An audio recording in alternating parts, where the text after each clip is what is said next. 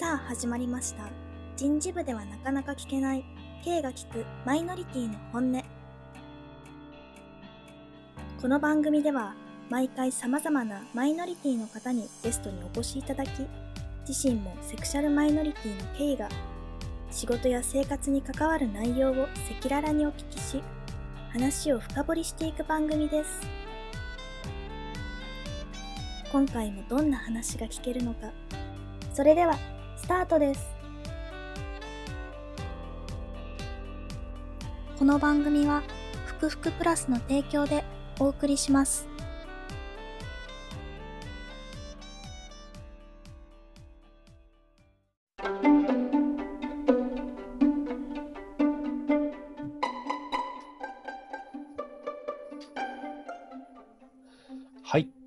今週もお話をどんどん深掘りしていく人をゲストを呼んでおります。えっと今日は遠藤さんですね。どうぞよろしくお願いいたします。はい、よろしくお願いいたします。遠藤です。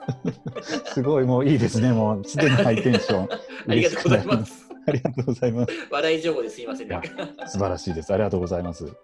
い。遠藤さん、えっと、はいちょっと僕の方からね、もう遠藤さんっていうふうにお呼びしちゃってるんですが、ぜひちょっとあの簡単に自己紹介をいただけますでしょうか。はい、えっ、と、遠藤龍之介と申します。えー今はですね、あの、結びエンターテインメントという会社に、えー、と入っておりまして、ここが、まあ、あの、飲食店と、あと、まあ、ちょっと芸能支援というか、芸能事務所みたいなところを兼ねている会社でして、まあ、あの、そこで、まあ、学芸大学のお店で店長をしたりとかですね、あと、まあ、舞台の、舞台演出家としても活動しているので、そちらでいろいろな、あの、舞台の演出等などもしているといったような活動をしております。芸能事務所ってことは遠藤さんも芸能人の部類に入るってことですか？あーまあ、まあ、演出家なんでね、裏方っぽい感じですけど、一応、まあ、なんか、たまにメディアに呼んでいただいたりすることもあったりはするので、はい若干、ちょろっとって感じですけど、えー、すごい。ありがとうございます。いやいやいやなんかすごいですね。芸能人の方と今日ちょっとお話ができるっていやいやいやいや、あとあの 日本コメディ協会の会長をしています。日本コメディアン協コメディ協会。ああコメディ協会の。コはいメディ。協会。えーえ、そちらはどんなことやられてるんですか？そこはなんか脚本家演出家とか、あと芸人さんとか声優さんとか、コメディが好きな人が集まってですね、あのワークショップをしたりとか、講演をしたりとか、まあ、コメディの研究活動なんかをしている協会の会長を、えー、と7、8年ぐらいかな、やっております。長い、はい、すごいですね。いやいやいやいや、えー、ちょっとなんか、たまたま。うんいやいやいやいや。今日ちょっとお話ね、お聞きする内容とは少し違った内容になるんですが、またちょっと改めていろいろ聞きたいなっていう風な内容が、はい。雲南の遠藤さんです。やったーありがとうございます。よろしくお願いします。お願いします。遠藤さん、えっ、と、はいセクシャリティの面では、遠藤さんは、えっ、と、LGBT でいうと、何に分類というか、ど、どれに当たる方なんでしょうか？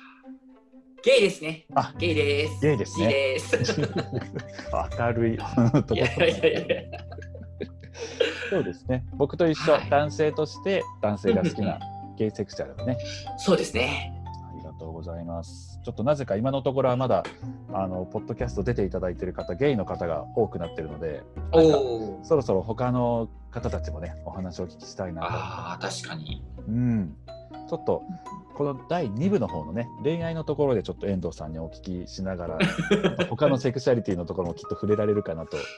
そうですね。おそらく。今ちょっと流しながら話をわかりました。進めていきたいと思います。はーい。では、えー、と今回のね、ポッドキャスト、趣旨が、あの、K が聞く、マイノリティの本音というところで、なかなかね、あの人事部では聞けない話を、ちょっとお話いろいろ聞いていきたいなっていうふうに思っているので、ちょっと、はいあの今日は会社の話とか、はいはいはいはい。そのまあ、仕事の話というかね、職場での話、うんうんそういうのをちょっと深掘りさせていただければなっていうふうに思っております。まず、あと今、ね、あの会社のご紹介はちょっと簡単にいただきましたが、なんでその会社にそもそも遠藤さん入ろうっていうふうに思ったんでしょうか？なんかそこはですね、えっ、と、まあ自分は前職がちょっと保育園の先生だったっていう全く違う畑にいたんですけれども、はい、あのー自分の同性のパートナーがおりまして、そのパートナーが最初にそこに所属してたんですよね。で、まあ、そのパートナーは音楽関係の仕事ということだったんですけど、まあ、その飲食をしながらで芸能活動の支援もしてくれる会社だよってことを聞いて、すごい、えっ、と、プッシュしてもらって、はい、で、まあ、思い切ってちょっと、そうこちらの会社に入ってみようかなということになって入りました。はい。もともとそういう飲食とか芸能の関係に興味があったそうですね、まあ、劇団の方はずっと10代の頃からやってたので、はい、はい、あの芸能はずっとやってきたんですけど、まあ、飲食というのはちょっと人生では初めての経験、まあ、芸能と福祉しかやってこなかった人間なんで、はい、ちょっと新鮮でした、すごいだから。えー、すごい全く違う畑に飛び込むっていうのも勇気がいりますよね。びっくりでした。そっかそっか。でもまあ、あのー、そういうね、今お付き合いされてる方とご縁があって、呼んでいただいて入ったってまた素敵な。じゃあ一緒に働いてるんですね。そうですね、あのパートナーが赤坂店の店長で自分が学芸大学店の店長なんで、はい、あの今後ちょっと合併して別のところに行くので、はい、今後はより一層一緒にいることが多くなるかなと思います。あいいですね。はい、なんか職場内恋愛じゃなく職場内でも一緒に働けるって、ちょっと僕からしたら羨ましいなっていう。そう言いましたが、驚けポッドキャストみたいになっちゃって。いえいえ、とんでもない。ありがとうございます。えっと、今の職場に入社して、でも、あれですね、じゃあその、パートナーの方がいて入社してるってことは、はい、もうカミングアウトされた状態で入社されてるっていうふうなそうですね、完全にもう、うちのパートナーどうでしょうってパあの、うちのパートナーが僕のことをパートナーとして紹介してくれたんで、はい、もうカミングアウトを完全にしてる状態で入社ということでした。はい、何かその入社して、あの、はい、嬉しかったことって言うとあれですけどね、何か、あの一般的にはっていうふうな言葉の使い方が合ってるかどうかわからないんですけど、僕なんか、はいはい。はい、あそうなんですよ、遠藤さんと一緒で、僕も、ま、昔、保育士やっていて、ねえ、これがね、そう そうそう、前、その話でちょっとね、盛り上がったんですけど、盛り上がりますよね。そうそう僕、保育士やってる時は、やっぱりゲイっていうのをずっと隠して仕事をやっぱりしていたので、はいはいはい、その中で言うと、やっぱり、ゲイってことがバレた時その保護者の人たちがどういう目で僕の方を見るのかとか、そのうちの大切なねお子さん預かってるのになんかゲイうんうん、ゲイの先生に見られてるのよみたいなちょっとネガティブに捉えられると僕もすごい怖かったし。わかります。ね、だから子供たちが今度小学校行った時に、いやなんかお前の先生ゲイだったんだろうとかっていじめられたらどうしようとか、なんかそういうこともやっぱりあって、なかなか職場の中ではそういうねカミングアウトが僕はできてなかったんですけど、ちょっと話がずれちゃうんですけど、遠藤さんはその保育園時代はカミングアウトされてましたあなんかそう今のまさしく同じでなんか、やっぱりその演劇の世界とか芸能の世界はめちゃめちゃ LGBT に寛容で、まあ、はい、もうあった挨拶がてら言えちゃうぐらいなんですけど すごいそれもすごいですね。どうも芸の遠藤ですみたいな感じで挨拶してたんですけど一方、まあ、保育園士遠藤先生でいる時はやっぱり同じ全く同じでやっぱりその、ね、保護者の目とか、まだね若干まだねこう結婚して子供がいる人たちの枠組みの世界じゃないですか、どっちかというと。うねうん、はい、だから、まあ、もしかしたら大丈夫だったかもしれないんですけど、ちょっと自分でも怖かったんで、あの自分からは一切言わずに、まあ、芸能の方でもね、顔出しとかしてるんで、もしかしたら連れちゃうのかなって思いながらも、自分からは言わずに、特に聞かれることもなく、なんか粛々と保育をやってましたね、うん、その時は。だから同じだと思います。めっちゃわかります。保育園にいるとやっぱりなんか若い、まあ、基本的にというかみんな結婚して子供がいるわけじゃないですか、まあ、あいろんな理由があってってのはありますが、なんか先生も高橋先生も子供が好きで保育士になったんだったら早く結婚して子供産まないの？とかっていうふうによく言われて。それですよね。あるある。超あるあるですよ、ね、それ。そうなんですよ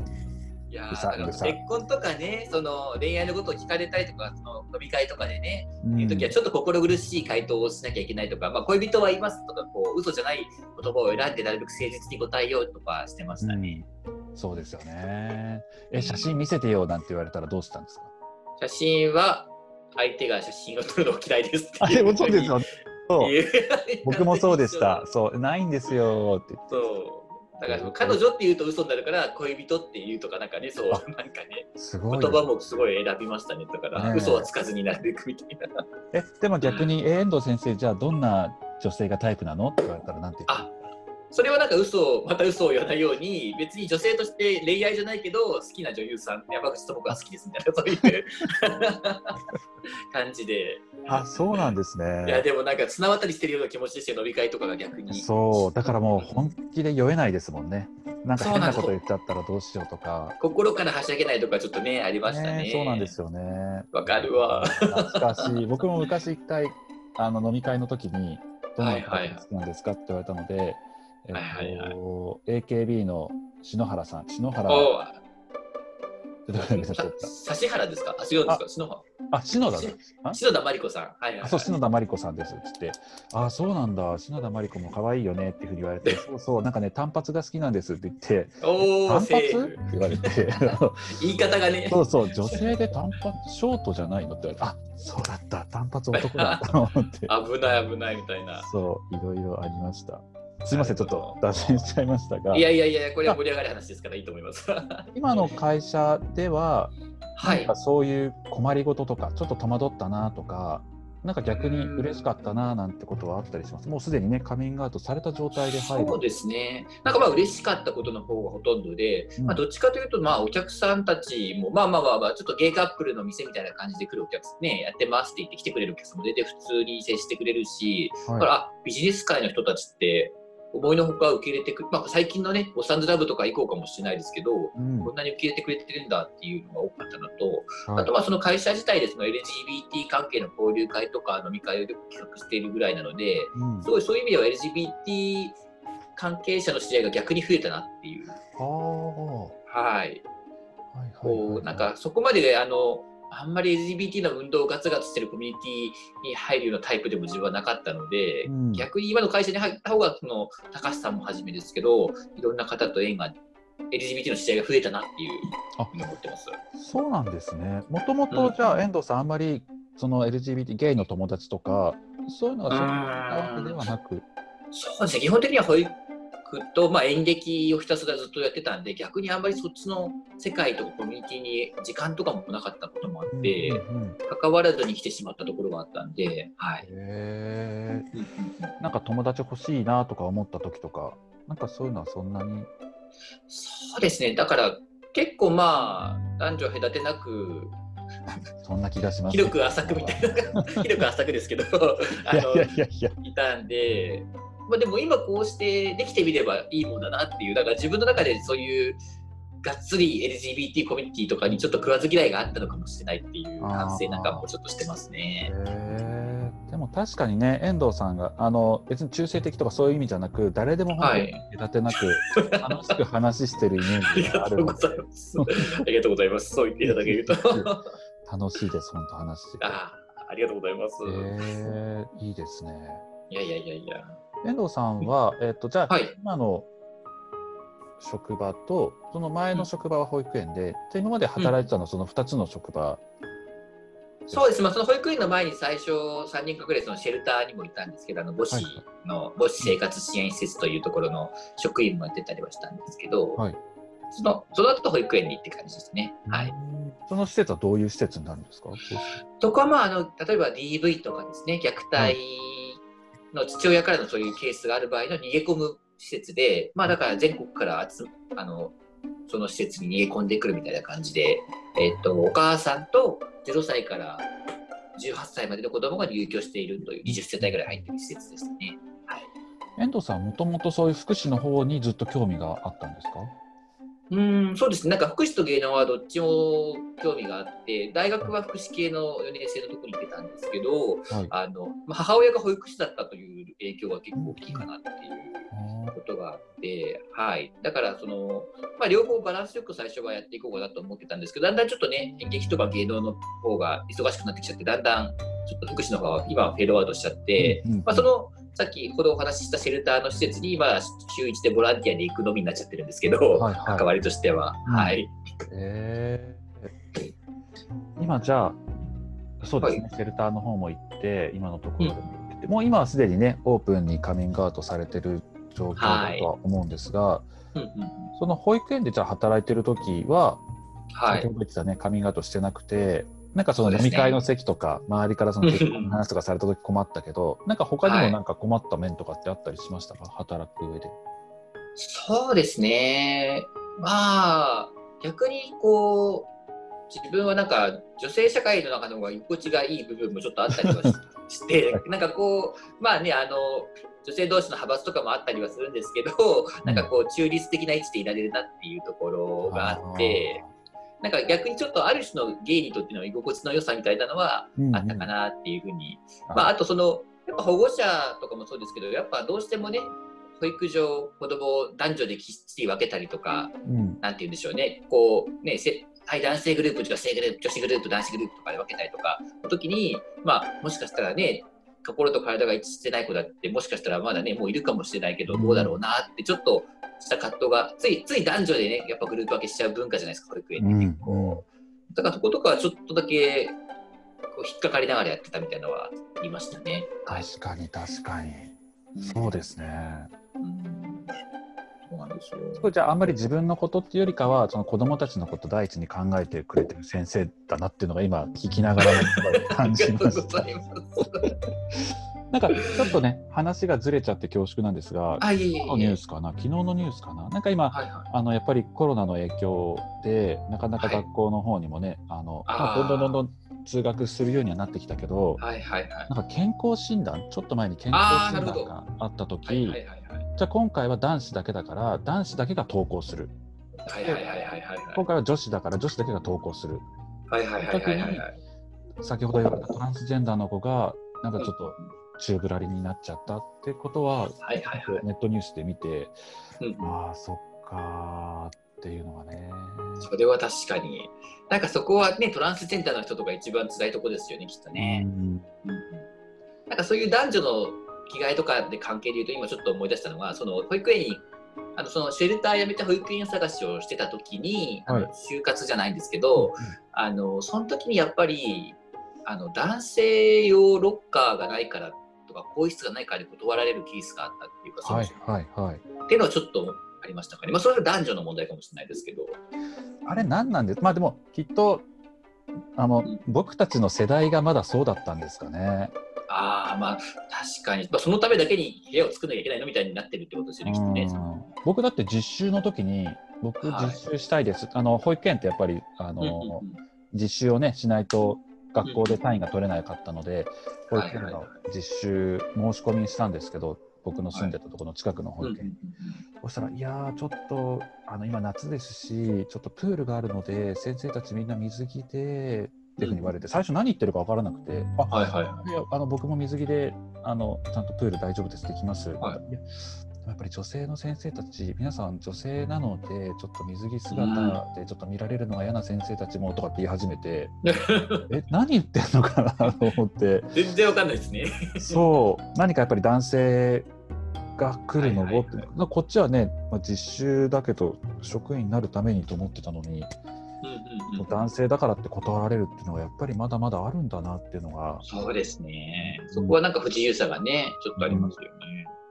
なんかすごいセクシャリティのゲイっていうところじゃなく男っていうところの話はそうですね。確かに。ちょっとすいません。いやいやいやいや。なっちゃったんで。すけどでもやっぱりねそういうやっぱり男社会女社会みたいなのがやっぱりあっちゃって、うん、でそこに入れないトランスジェンダーの子とかやっぱりちょっとどっちつかずとかじゃないけどゲイっていう立場になるとなんかその今の日本だと男女で完全に分けられちゃってる。先ほど遠藤さんも言った幼少期からねそういうのが当たり前になっちゃってるっていうのがまたちょっと第2部の方でちょっとお話伺いたいアウトっていうところにねなかなかつながりにくいっていうところそうですねないかなっていうのが今お話聞きながら感じました。どうもありがとうございます。はい、実はこれくらいのお話、ボリューすごいボリューミーなお話 ありがとうございます。喋りすぎちゃった。いやいや、とんでもないです。ぜひね、第2部の方では、あの、はい、遠藤さんのね、ぜひ恋愛のこととか、カミングアウトにあること、時。はい。ここら辺を、はい、ぜひ深掘りさせていただければなと思っております。頑張ります。ありがとうございます。では、えっ、ー、と、第1部、今週どうもありがとうございました。ありがとうございました。はい、ありがとうございます。いかがですか？いやいやいや、あのもうね、高橋さん聞き上手って感じで。本当ですか？本当？もう、あと声がいいから癒されました。あ、本当ですか？いや、それ嬉しい。ありがとうございます。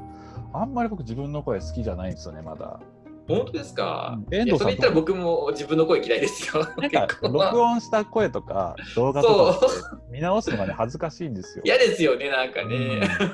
そう。そうそう。か。いやでもなんかそのね保育園話とかいろんななんか共通点があるから、はい、ちょっとねあるあるが多くても盛り上がっちゃいますよね。そうそうそうちょっと脱線しながら言っちゃいましたけどでもすごい面白い話いろいろ聞けてよかったです。こちらこそありがとうございます。いやいやいやだから今度ね本当恋愛の話とか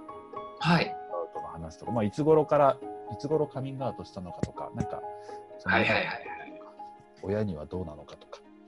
いやーこれ結構ね、いろんな問題が出てきますので、すよね本当に。ドキドキしちゃいますけども、はい。そこら辺ちょっとぜひ聞いていきたいと思います、うんうんうん。では引き続き第2部の方もよろしくお願いいたします、よろしくお願いいたします。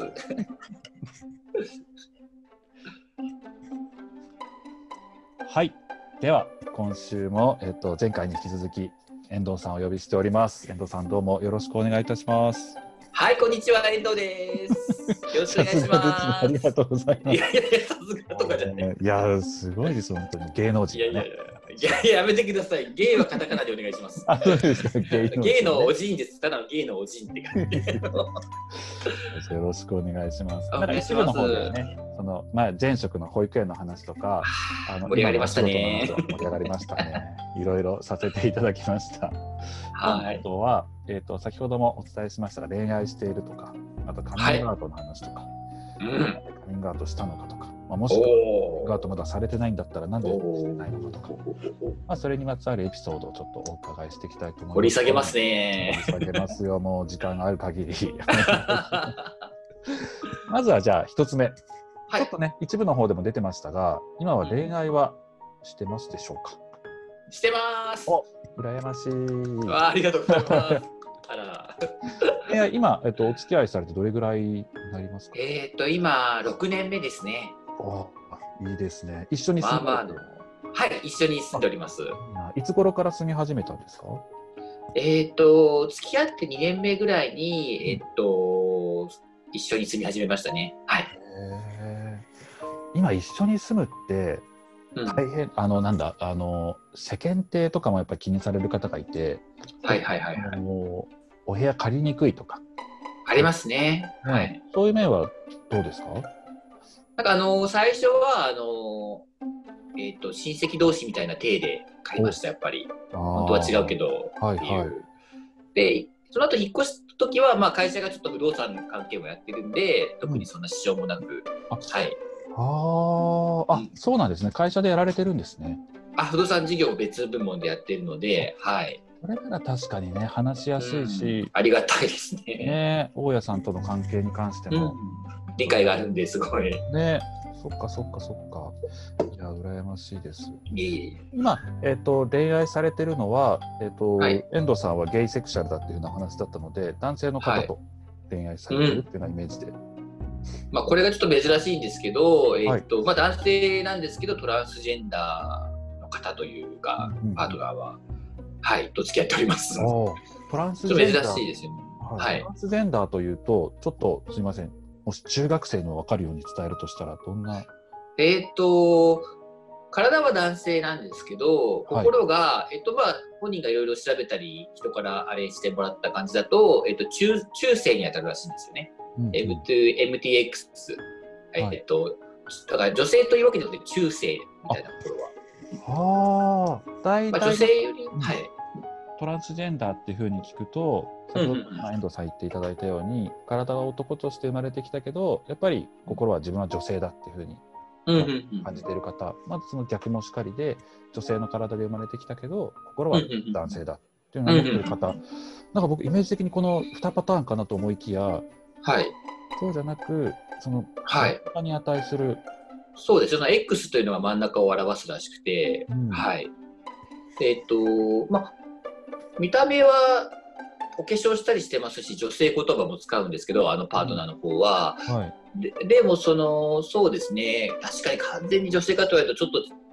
違う、男性的な部分も若干はあるんで、難しい。あそうですか？グラグわかんないですかね、わかんないですけど、グラデーションの中でどこら辺に、あまあ、デビッド・ボーイさんとかもね、そういう感じとも言えますけど、なんでしょうね。はい。そっか、僕もね、あの以前お会いさせていただいたんですあが、ー本藤さんのはいパートナーに。なんかでもすごい僕、本当に近くで見ても、女性かなっていうふうに思えるぐらい、すごい美人で、ありがとうございます。なんか、ある種のドラッグクイーンの方とまたちょっ別の世界というか、そうですね。なんか女装をしてるってわけじゃなく、本当に女性に近いっていうか、もう僕はもう女性って言われたら女性ってそうですね。うん、その X っていうのもね、真ん中5対5で X というよりはきっとね、82とか91とかこう、なんかね、グラデーションがあるんだとはきっと思うんで、うんうん、だいぶ女性には近いんだとは思うんですけど、はい。えあれですか、今一緒に住むにあたって、あの、はい、周りの人とか、例えば、あの、お互いの家族とか、そういうところにはカミングアウトとか、お互いのことを紹介したりとかはしてるんですか？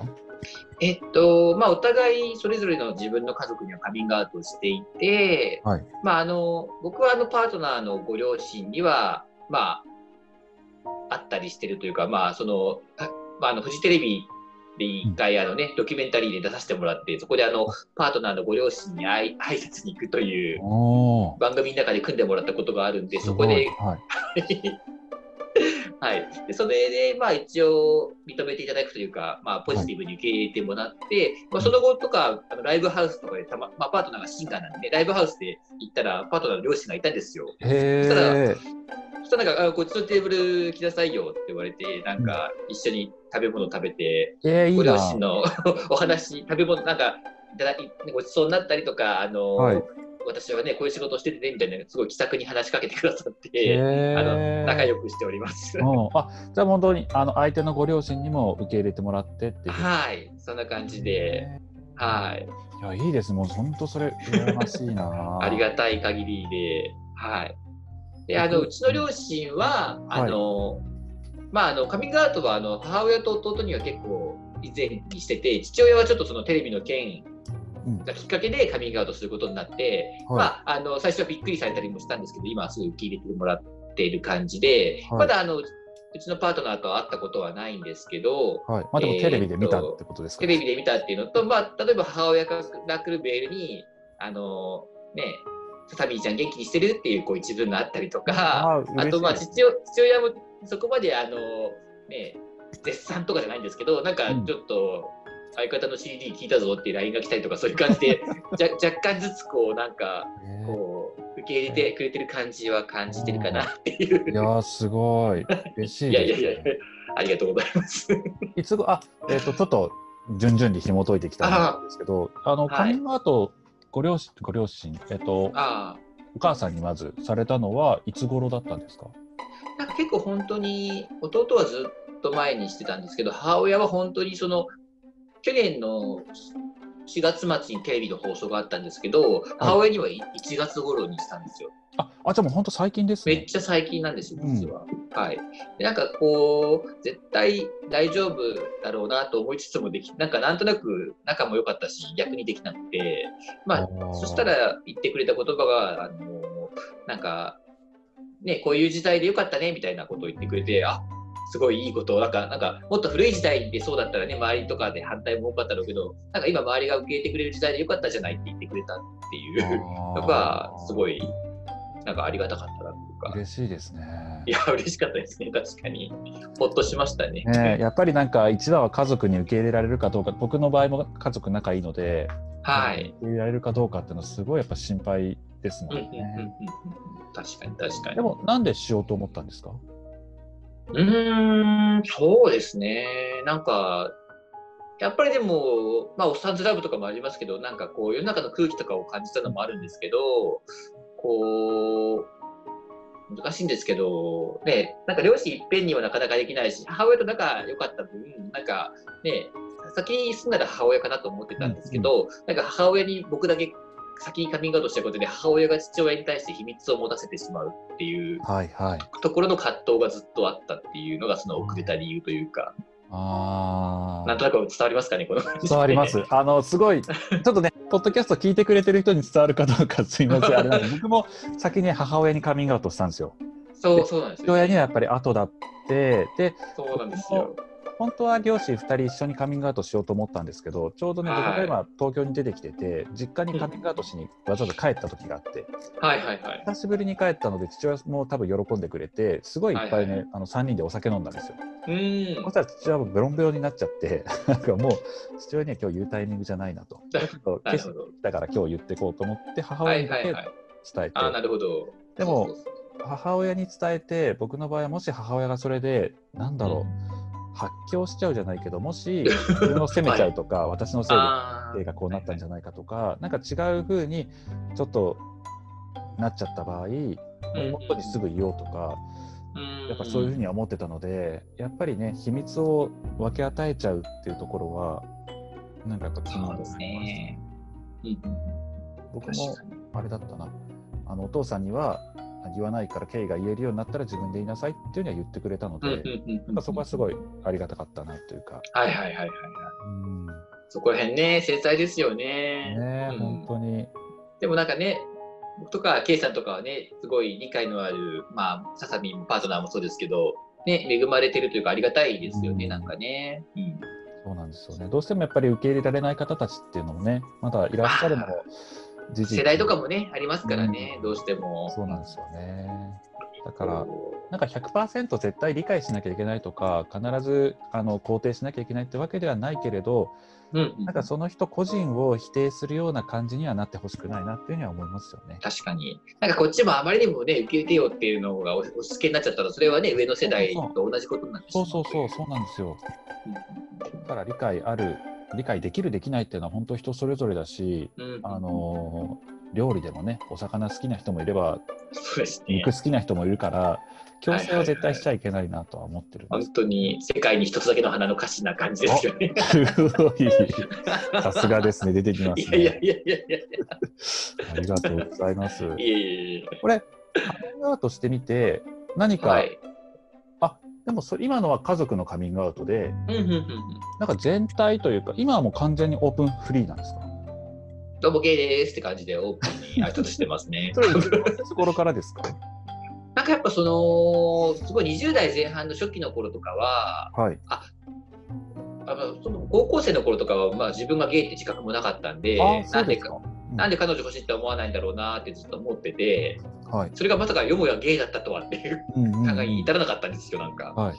でなんか鈍かったのかもしれないんですけど、それで、えー、っと、まあ、ゲイ自覚してからは、最初の友達への一番仲いい友達のカビングアウトがなかなかできなかったんですね、やっぱ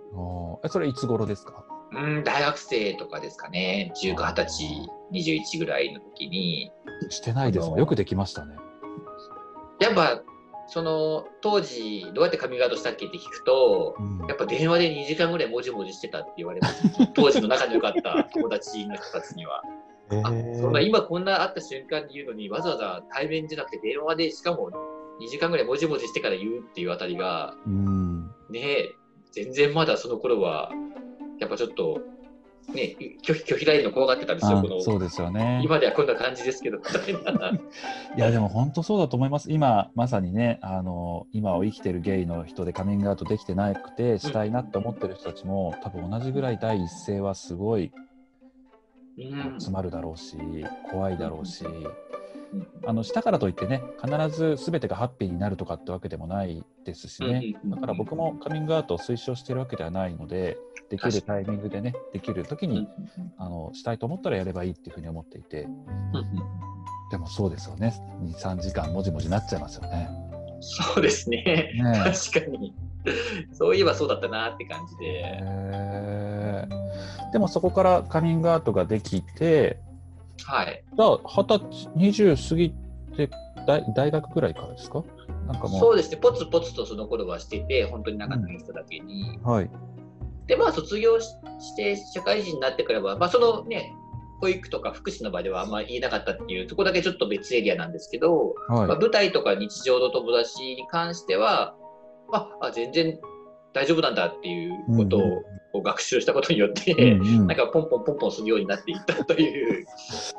なんでなんですかね、そういうなんか仲いい友達とかには言えるけど、職場ではなんか、まあ、福祉っていうのも一つあるのかわからないですけど。そうですね。そう、確かにな。なんか芸能の世界って別にもうね、じゃあ男性が女性役やったりとかね、古くね、歌舞伎とかの世界もそうですけど、はい、めちゃめちゃ土壌ができてるじゃないですか。うん、ね、お姉タレントとかもいたりして、うんうん、はい。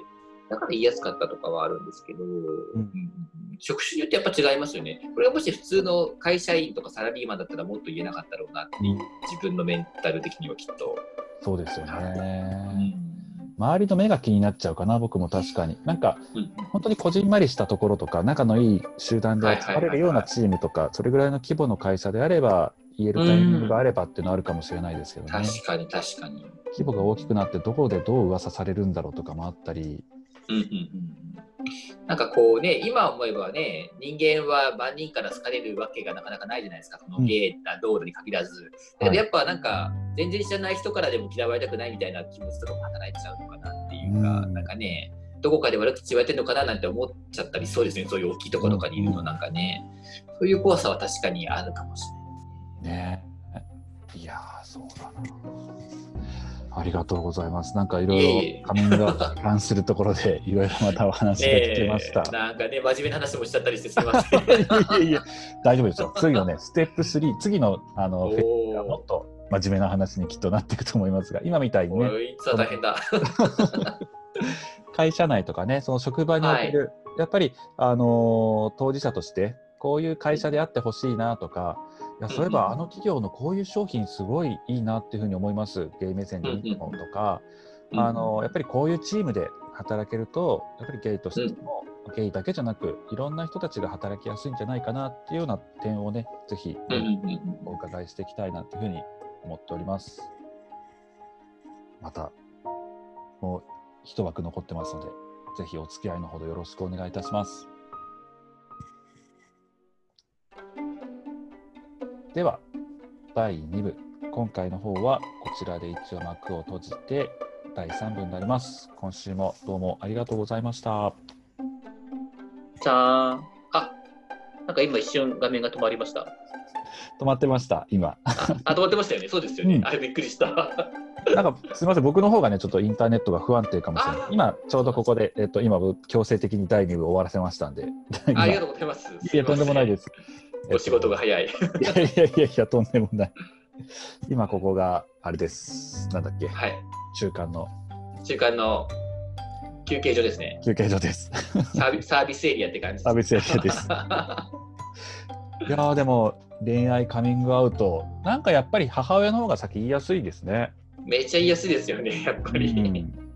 え、ケイさんは兄弟とかは言った順番とかは？僕母親に言ってでその後、えっと僕職場のえっと、はいはい、福プラスのはいはいはいはい、会社説明会というかおあの設立記念の時にイベントやったんですけど、そこの挨拶の中で公開カミングアウトしました。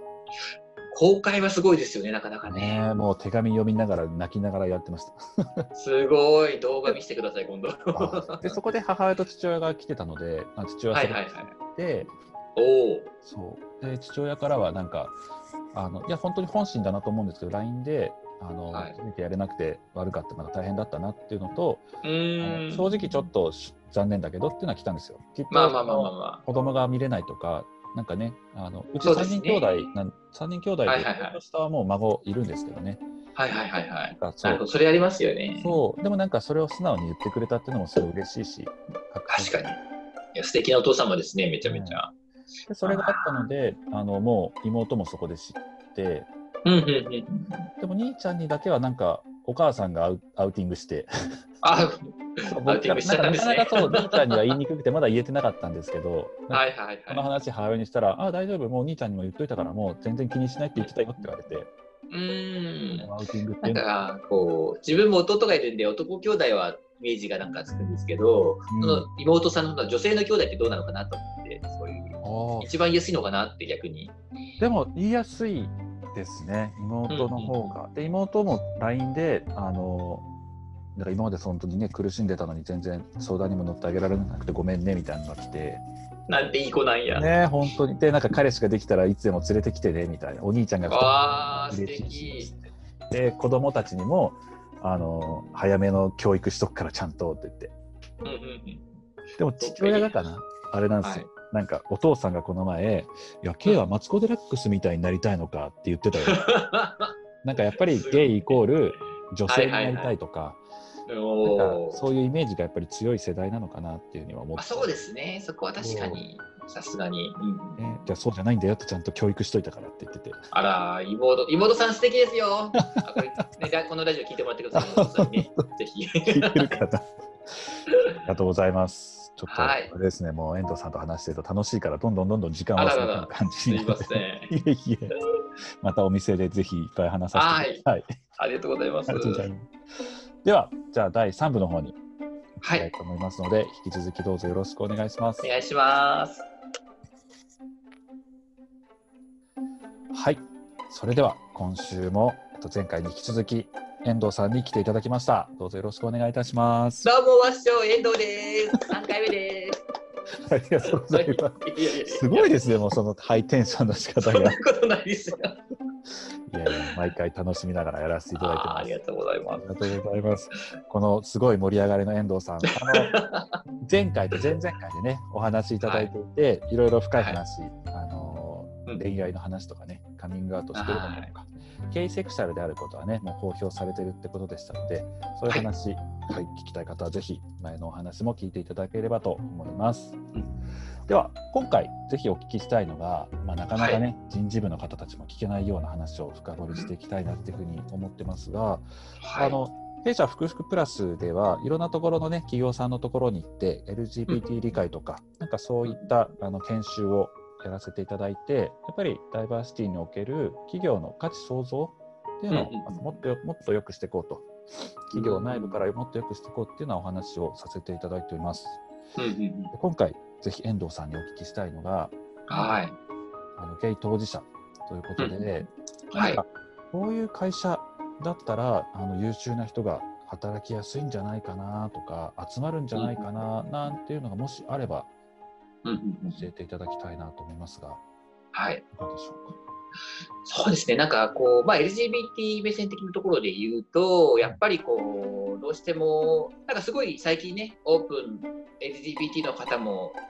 大歓迎ですみたいなのもあるじゃないですか、結構。はいはい、ありますね、出てきます、ね、はい。なんかなんかそれがあまり過剰だとちょっと逆に腫れ物みたいになってしまうみたいな危惧もちょっとありまして、なんていうんですかね、はい、なんとなく通じるかなとは思うんですけど。あれもそうですよね、はい、なんとなく僕も見てる LGBT 優遇じゃないけど、なんかああいうのって結局のところ、まあ、本当にトランスジェンダーの方向けが多いのかなっていうふうに思っていて、更衣室ちゃんとあの分けてますよとか、誰でも使えるトイレしっかり用意してますよとか、制服がね、ちゃんと男女選べるようになってますよとか、なんかトランスジェンダーの方向けが多くて、あんまりそのゲイレズビアン、ライにとっては、本当に内面的な問題にはなってくるので、はいはいはい、そんなにね、確かにあんまり効果がどうなのかなとか、で、あんまりやりすぎてもね、腫れ物に触るっていうふうに今おっしゃいましたが、確かにそんなふうにも見えてきますね。なんかまあ極端なこと言うと、例えばね、壁に LGBT の人を大切にしましょうって貼ってあったら気まずいじゃないですか、我々。確かに。そんなのが貼ってある職場はみたいな感じに。そうです。そこまで極端な、ね、極端なことはないですけど、うん、なかなかナチュラルにそういう横強さができてるといいのかなっていう。そうですね。確かにそこまで書かれちゃうと、カミングアウトしてない限り近づきにくいですよね。そうなんですよ。逆にしてない人は遠ざかって、その張り紙方、遠ざかっていくでしょう確かに、確かに。うん、逆にどうすればいいんですかね。そうではなく。そうなんですよね。そのだから、教室の問題とか、なんかそのトランスジェンダーとかでいろんなね、細分化されてるじゃないですか。だからなんかこう、はい、一個だけピックアップしてるとかよりは、なんかね、誰でも、まあ、男女ももちろん含めて、うん、なんか誰でも自然に居心地が良くなれるような、ちょっとした言葉の使い方とか、うんうん、なんて言うんでしょうね。そういう設備とかがなってるといいなっていうのは具体的にはなかなかね思いつかないところもあるんですけど。ナチュラルさみたいな、はい、はいはいはい。キーワード的にそのねゲイとかレズとかだけじゃなく本当に男女誰でも使いやすいとかね、うん、そういうナチュラルな環境があるっていうのが、うん、なんだろうその当事者ばっかりに目いかず全体としてね本当に優秀な人も集まって長く続けられる職場になるんじゃないかっていうのは確かにその通りだなっていうふうに思いますね。なんかそのやっぱね男女基準に作られている制度制度とかねそういうのって法律的にも動くじゃないですか、はい、まあ、そういうとことかのバランスは難しいなとは思ったりもするんですけど、うん、でもま会社の中のね決まりとかねそういうところに関しては、まあ、服装面、まあ、トランスジェンダーの方は服装面とかなんですかねやっぱね、うん、女性の格好じゃないと違和感を感じてしまう方とか、うん、うん。そこら辺ねまあ、例えばうちの会社の場合とかは結構、あ LGBT の方が多いぐらいの感じなんですそうなんですか。社内の割合が。えー、はい。あのー、でもだからといって特別に大切にしようとかいうわけでもなく、なんかナチュラルに当たり前のようにいさせてくれてるんですよね。その、まあ、飲食店というところもあるかもしれないんですけど、うん、だからすごく今居心地がいいなとは思ってるんですよね。はい。確かに自分がね、ありのままでいられる場所っていうのがすごいいいですよね。ニュートラル、気を張らずにその場に入れる場っていうのが。うんうんうん、だからまあ、あらゆる人が居心地がいい状態を考えた方が、だから LGBT の人をなんとか居心地よくしてあげようとか、うん、ね、だけ考えるとそれが腫れ物になっちゃうってお互い気使っちゃって逆に張り詰めた空気になっちゃうんじゃないかなみたいなところは感じますね。そうですよね。本当に僕もそこに尽きるなっていうふうにすごい思ってますね。ありがとうございます。じゃあちょっと次の質問で。はい。じゃあ今度はこちらの、えーと、ダイバーシティの当事者ゲイの当事者として消費者目線で見たときに、はい、あ、はい、サービスいいなとかこの商品いいなとかって思うようなものってなんかいきなり言われてもちょっと思い浮かびにくいかもしれないんですが何かあったりですか、はいはいはい、そうですね。まあやっぱりでもこう商品結構具体的なものとかでも大丈夫ってことですよね。はい。でもやっぱりそうですね、なんだろう。まあ、結構、家に飾る食器とか器とかに関しても、なんか結構、あんまニュートラルなジェンダーレスなものとかが好むかなっていうところはあったりしますかね。こうえー、例えばどんなものですか？なんか茶碗とかグラスとかも、まあ、まあ、名誉とかがあんまないやつとか。ああ、確かに。あなんですかね。はい。視点、確かにですね。僕もこの前、えー、はい、友達のプレゼントを買いに行った時、カップルなんですけど、はいはいはい、カップルで2人で使えるお箸とかいいなと思ったら、夫婦になってるのって必ずどっちか短くてどっちか長いんですよ。そうなんですよ、ね、やっぱ男女の手の大きさでやられてるから、はい、まあ、まあ、買う人ね消費者はそっちの方が多いから、まあ、それが、はいはい、仕方ないというか正解ではあるんですけどね。はい。ででもやっぱこうで同性カップルとか体格的なあれだとね食べる量とかはそんな変わらないじゃないですか、うんうん、だから大きさが今日こんな違ったりするとええー、みたいなこととかもあったりしますよね、やっぱ。うん、でなんかどっちかがピンクでどっちかが青とかにやっぱなってそうですね。あとなんかカップル割とかもあったりそのなんだ遊園地とかでね、はいはいはいはい、はい、あれ使えますか？使ったことあります？いや、使ったことないですね。ないですそもそも、そう、そもそも諦めてしまってるというか。確かに、ああいうのとか、なんか今でも、まあ、ちょっと話ずれるかもしれないですけど、レディースランチとかね。あれはいはいはいはい、下の方に、かっこ男性の方も注文できますとか書いてあっても、え、じゃあもうそもそもその名前どうなのとか、なんか。ありますよね。あとなんか個人的にはちょっと岩盤浴に行ってみたいなと思って家のそばを、検索したらなんかやっぱ女性専用のバッグで近所のやつはあそうですか。全滅だったみたいなこの女性しか行けない岩盤浴とかがあったりして、うんなんかそれって心が女性はどうなんだろうとか、そもそも女性専用かみたいなとこだったりとか、ちょっとあったりしましたね。そうですよね。うん、だからそれもなんか別に LGBT の方も OK ですって、あんまその大々と大々的に書かなくてもいいんで、なんか別にニュートラル、ニュートラルとかナチュラルが好きみたいですけど、言葉でさっきから。はい。なんか特にね、そんなそのレディースデーもそうですけど、別にそう書かなくてもいいのにな、みたいな感じはありますよね。うん、なんかきっとねあの女性だけの方が安心するっていう女性の人もきっと中にはいらっしゃる、ね、まあ確かに、はいはいはいはい、だから、まあ、全てが全て悪いわけではないにしろ、うんうん、何かそうどうやったらニュートラルになるのかっていうのは確かに気になりますね。そうなこれってなんか根っこをたどるとその保育園でやっぱグループを男女で分けてた時に通じるななんて思ったりして、うん、その前の回の話でした時みたいな、はい、やっぱそこら辺からやっぱ根付いちゃってますもんね自分自身とかでもねついつい。うん。ありがとうございます。ちょっと、はい、救急車がすいません。ちょっとピーポー、ピーポー、ピーポー言ってますけど。すいません。ちょっと僕だけ危ない発言をしたからあのサイレンがそうですね。ちょっとあの放送禁止用語的な。放送禁止用語を言ったからサイレンが鳴った、福福プラスさんのサイレンが鳴ったのかと思って。ここにボタンがね、ボタンがありまして。ありがとうございます。では、ちょっと最後のね、質問に行きたいと思います。じゃあ今度はあのゲイ当事者として、まあ、ダイバーシティの当事者としてこのチームだったら働きたいなっていうふうな思うような何かあったりします、まあ、今までのチームでもいいですしこれからこういう人たち、はい、こういうチームとだったら一緒に働きたいなって思うものがもしあればお聞かせください。そうですね。なんかやっぱり個人的に思うのは結構お互いそれぞれ例えば生活があったり子育てもあったりとかいろんなそれぞれの事情があったりするじゃないですか。だから時間をうまくシェアし合えるチームというか役割分担によってとかねがね思ってるところがあって、はい、あの LGBT ゲイの人って結構芸術家で成功してる人が多いじゃないですか。あのなんとなく。それってなんかゲイの人がすごい、ゲの人ってアーティアーティスティックだよね、すごいよねってよく言われるんですけど、そうじゃなくて、例えば、例えば結婚するしないとか、子供を産む、産まないって選択肢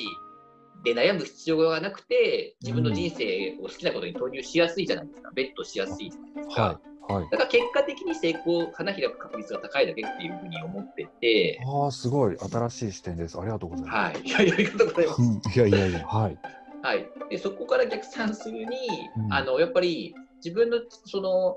悩み事とかのなんかエネルギーをベットする時間ってどうしてもできちゃうじゃないですか、それでもなんか人生の中で。はい、だからそことかをそれが集中する時期はちょっと仕事から解放してあげて、で、集中しやすい、な人生の中で特にそこに集中時間のシェアがうまくできるチームとか職場っていうのは、すごい効率がいいんじゃないかって、金がちょっと思っております。でも確かにそうですね、時間のシェアっていうのは、なんかもう始めてるところもありそうですし、今、オンラインで仕事になったので、そう、逆にこのご時世ね、いいですよね、ね、そうそうそう、職場に行くっていう時間もなくなって、だから、こんな時間でってわけじゃないですよね、家にいながら仕事するっていうのもあるので、はいはいはい。結構、いい時代にもなってきたのか。そうですなんかテレワークとかはすごくいい方向へ変わってきてるかなっていう、やっぱこう、ズームとかがね、だんだん広がってきたことで、僕も結構、遠方の方ともね、交流を持つ機会がすごい増えたんで、うん、その点では、そういう、なんかね、時間とかのシェアとか、ね、無駄な時間を減らして自分の、ね、大切なことに投資していくみたいなことができやすくなってるのかなとは思います。うん、そうですね。なんかどうしてもね、ズームとかなんか新しいことが始まるとマイナスなイメージばっかりで、いやでも前はこれできたのに今できないとか、なんかそういうできることできないことばっかり考えちゃうけど、はい、なんかこれだからこそ良くなってきたことっていうところに目を向けると、今みたいにチームでね、いろいろ時間をシェアしながらできる風になるっていうのも、はい。なんかその楽しくその道を行ければいいかなってなんかちょっと一個好きな言葉があるんで言ってもいいですか、はい、どうぞどうぞぜひぜひ。なんかあの結構人生とはこの3つの道のどれかを選んで進むのではなくて自分の1個の道を進んでいく中のその道をつまらなそうに歩くか楽しそうに歩くかめっちゃ楽しそうに歩くかの違いであるっていう言葉でだから僕はめっちゃ楽しく歩いていけばいいんじゃないかなっていうふうに思って思うようにしてるっていう。えー、確かに。その選択であるみたいなね。なんかよくね選択困った時は茨の道を行けとか、簡単な道じゃなくてそっちを行けとかいや道は2本じゃなくて実は真ん中の道があるとかっていう説はあるけど、うん。うん、いや今のいいですね。めっちゃ楽しい道。あそうですね。どこに行くにもポジティブになりそうですね。はい。そうなんですよ、うん、なんかその、ね、行く道がどうなるかは自分次第みたいなね感じになってくる。と思うんで、はい、はいなんつってね、もう、すいません。いやいやいや、すごいいい話が聞けたなって思ってます。もうずっと、ずっとポジティブな感じで。うん、なんかずっと変わんないねって言われますね、あんまり。その、ね、20年ボランティアに行ってるその、ね、シェルターの子供たちもなんか10年ぶりにやっても全く変わってないね遠藤君みたいな感じで言われて。それはいい意味でですよね。多分いい意味だといいんですけどね。まあ確かにそう、確かにあんま子供が60歳とかになっちゃうかなって思ってるんですけど。うんうんうん、はい。えーいやなかなか楽しい話がいろいろ聞けました。いやめっちゃ楽しかったです。はい。いやありがとうございます。あのなんか今回もお話ししながらあの、はい、前もねお話ししたんですけど、やっぱりなんか遠藤さんとすごいあの僕も価値観がすごい近いなと思ってすごい話しやすくお話ですよね。わかりますめっちゃ。どうもありがとうございます。いえいえ、ありがとうございます。引き続きどうぞよろしくお願いします。あ、こちらこそよろしくお願いします。最後に何か感想というか、あ、ちょっとこれ言っときたいなみたいなのがあれば、ぜひ。あ、なんか結構本当にね、令和に入ってどんどん時代は目まぐるしく変わっていくんですけど、はいまあ、やっぱりね、こう、あんまり深刻にならずに、ね、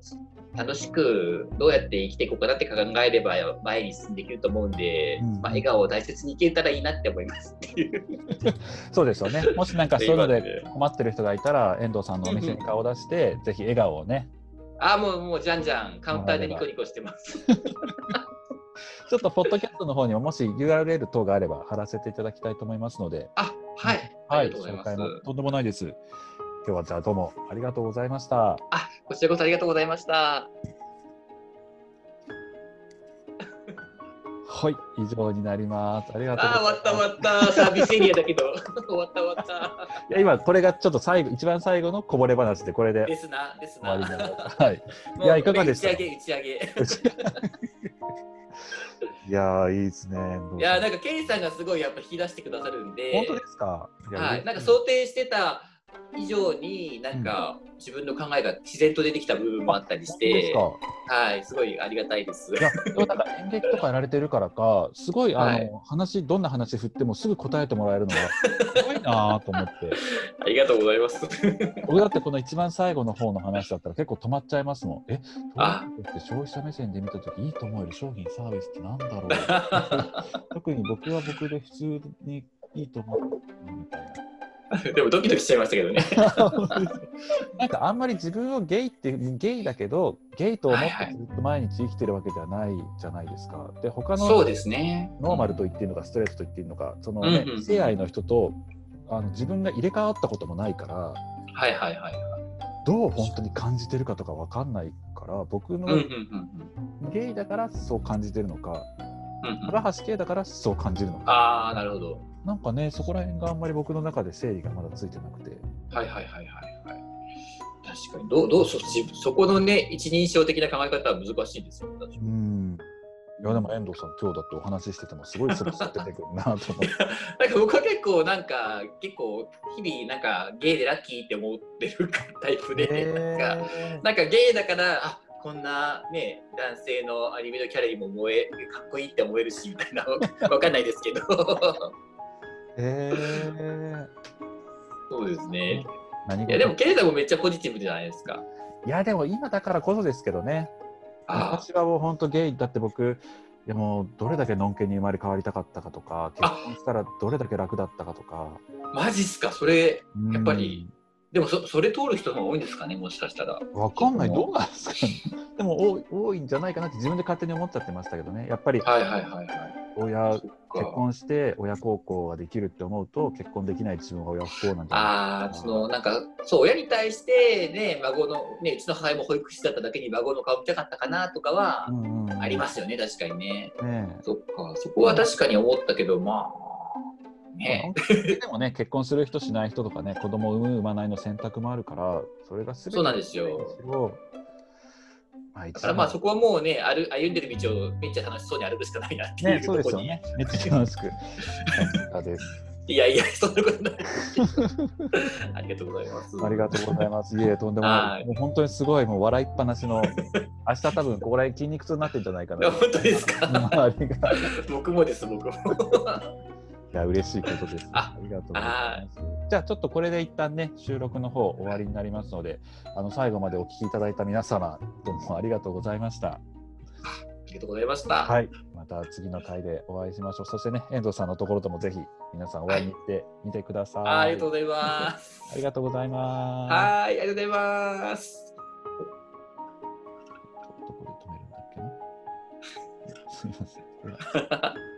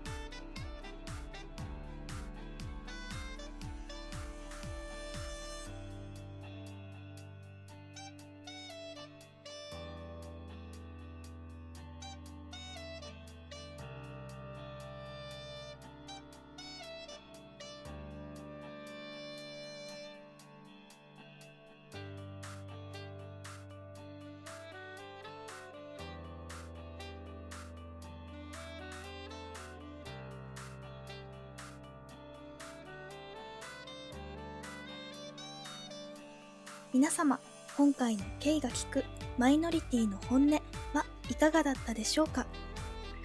また次回も他では聞けない本音をお届けいたします。それではまたお会いしましょう。